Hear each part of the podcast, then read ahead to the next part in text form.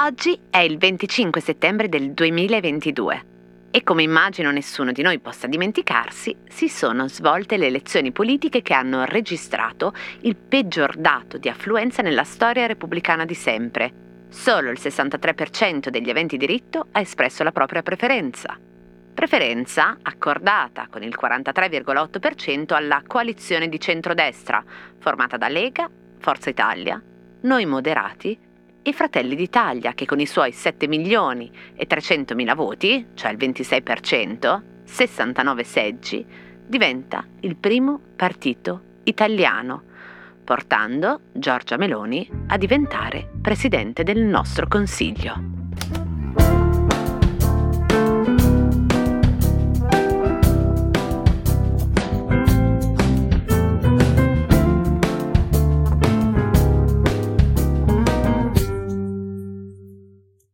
C'entra Fratelli d'Italia con un mutilato di guerra?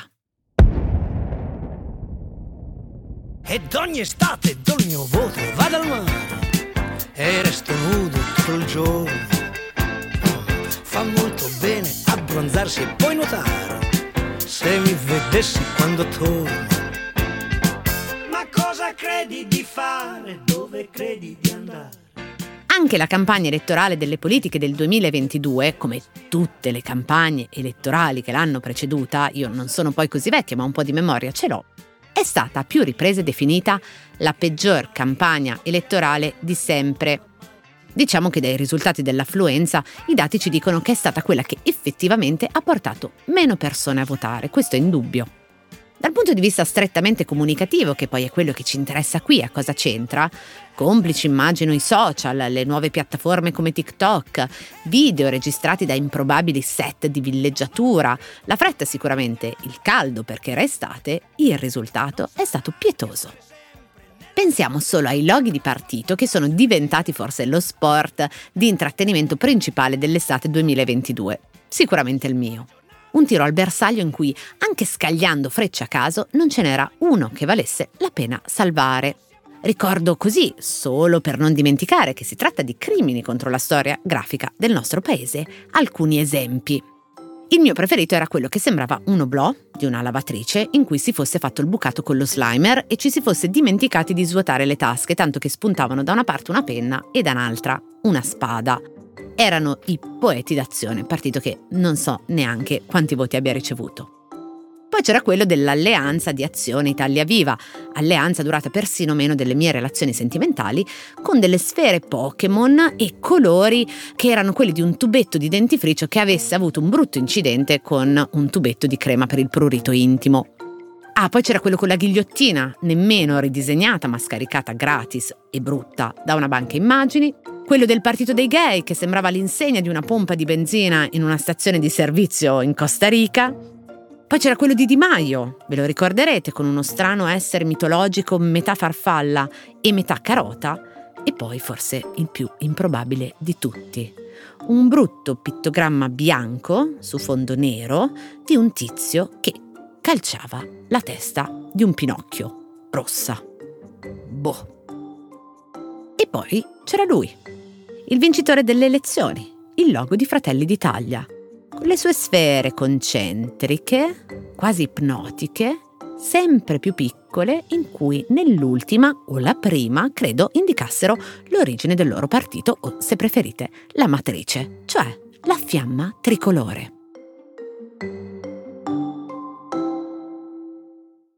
Ecco, a parlarci di questo simbolo, oggi a Cosa c'entra, ho chiesto una mano a Gabriele Maestri, studioso dei simboli della grafica politica, che l'anno scorso in campagna elettorale si è dato molto, molto da fare a commentare tutti i loghi e che qui in particolare ci racconta la storia della fiamma tricolore e alcune curiosità che non sapevate di non voler sapere. Grazie, Gabriele Maestri. Ciao Chiara, un saluto ad ascoltatrici e ascoltatori di Cosa c'entra. Nella puntata di oggi ripercorriamo insieme la storia della fiamma tricolore come simbolo politico. Per quello che sappiamo, il disegno nacque nella seconda metà del 1947, quasi un anno dopo la costituzione del Movimento Sociale Italiano, il 26 dicembre 1946, da parte di Arturo Michelini, Pino Romualdi, Giorgio Almirante e varie altre persone. Loro avevano scelto di unirsi per creare un partito post-fascista, votato alla ricostruzione della patria, con la P maiuscola, e decisamente anticomunista. C'era il partito, c'era lo statuto, c'erano i primi iscritti e dirigenti, ma mesi dopo non c'era ancora il simbolo e per giunta si avvicinavano le elezioni amministrative dell'autunno del 1947, che tra l'altro riguardavano anche Roma. Segretario, ce l'hai il simbolo? si sarebbe sentito dire Giorgio Almirante da un mutilato di guerra incontrato fuori dalla sede di Corso Vittorio nella capitale, secondo quanto ha ricostruito lo storico Adalberto Baldoni. Scegli la fiamma tricolore, che è il simbolo dei combattenti. Sarebbe nata da quell'incontro casuale, quindi, l'idea della fiamma, presente anche nell'immaginario legato agli arditi della Grande Guerra. A dare forma grafica a quel suggerimento fu il pittore Emilio Maria Avitabile, lo stesso che qualche anno più in là avrebbe creato il logo della Cisnal, il sindacato vicino ai Missini, le schede elettorali allora erano in bianco e nero e lo sarebbero state ancora a lungo, ma si potevano ben distinguere i colori nazionali in quella fiamma dal profilo frastagliato collocata su una base trapezoidale con la sigla MSI.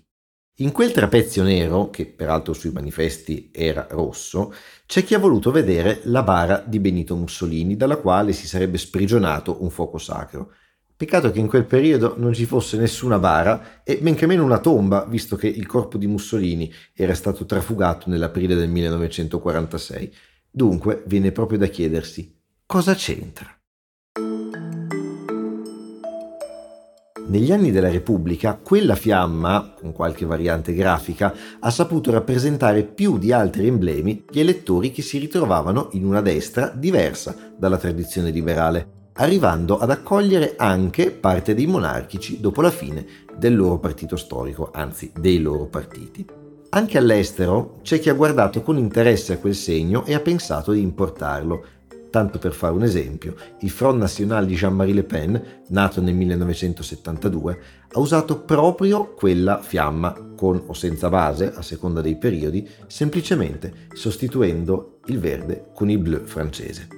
Qualche anno più tardi, del resto, Le Poigne et la Rose, la rosa nel pugno disegnata da Marc Bonnet per i socialisti francesi, avrebbe fatto il percorso inverso, dalla Francia all'Italia coi radicali. Quando nel 1993 Gianfranco Fini iniziò a preparare la trasformazione del movimento sociale italiano in alleanza nazionale e realizzò il primo schizzo del simbolo, la fiamma con base c'era ancora, anche se decisamente ridotta in un simbolo più complesso.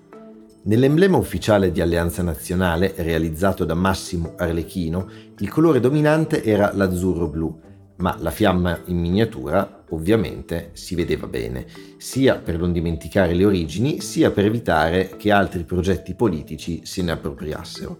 Non a caso, vari partiti che in quel periodo e anche in seguito hanno voluto ricollegarsi alla storia del movimento sociale italiano non hanno rinunciato volentieri a quel disegno, ma hanno cercato di richiamarlo con varie soluzioni grafiche, a volte con più fortuna, a volte meno.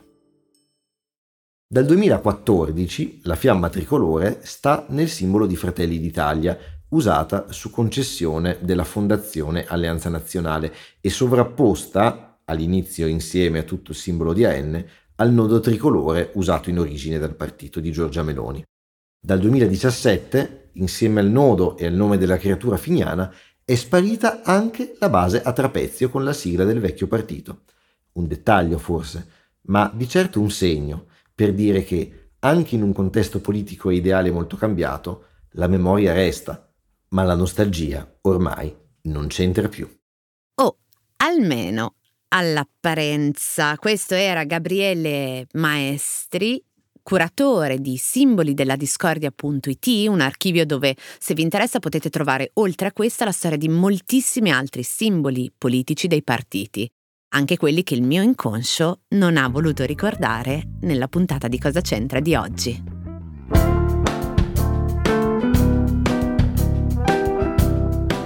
Cose arrivate da vari luoghi, epoche e situazioni. Sono sintomi, sono diagnosi e a volte sono soluzioni. Messe una accanto all'altra ci raccontano chi siamo. Io sono Chiara Alessi e Cosa c'entra è un podcast del Post in cui partendo da un fatto del giorno vi racconto la storia delle cose.